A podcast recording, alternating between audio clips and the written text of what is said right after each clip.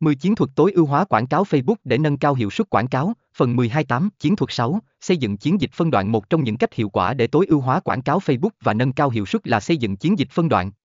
Điều này đồng nghĩa với việc bạn chia nhỏ danh sách khách hàng của mình thành các phân đoạn nhỏ hơn dựa trên các yếu tố như độ tuổi, giới tính, sở thích, vị trí địa lý và hành vi trực tuyến.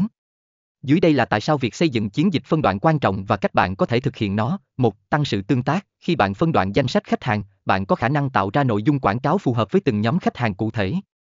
Điều này giúp tăng cơ hội tương tác, bởi vì quảng cáo sẽ phản ánh chính xác những gì mà nhóm đó quan tâm. 2. Tối ưu hóa ngân sách. Chiến dịch phân đoạn giúp bạn tối ưu hóa ngân sách quảng cáo.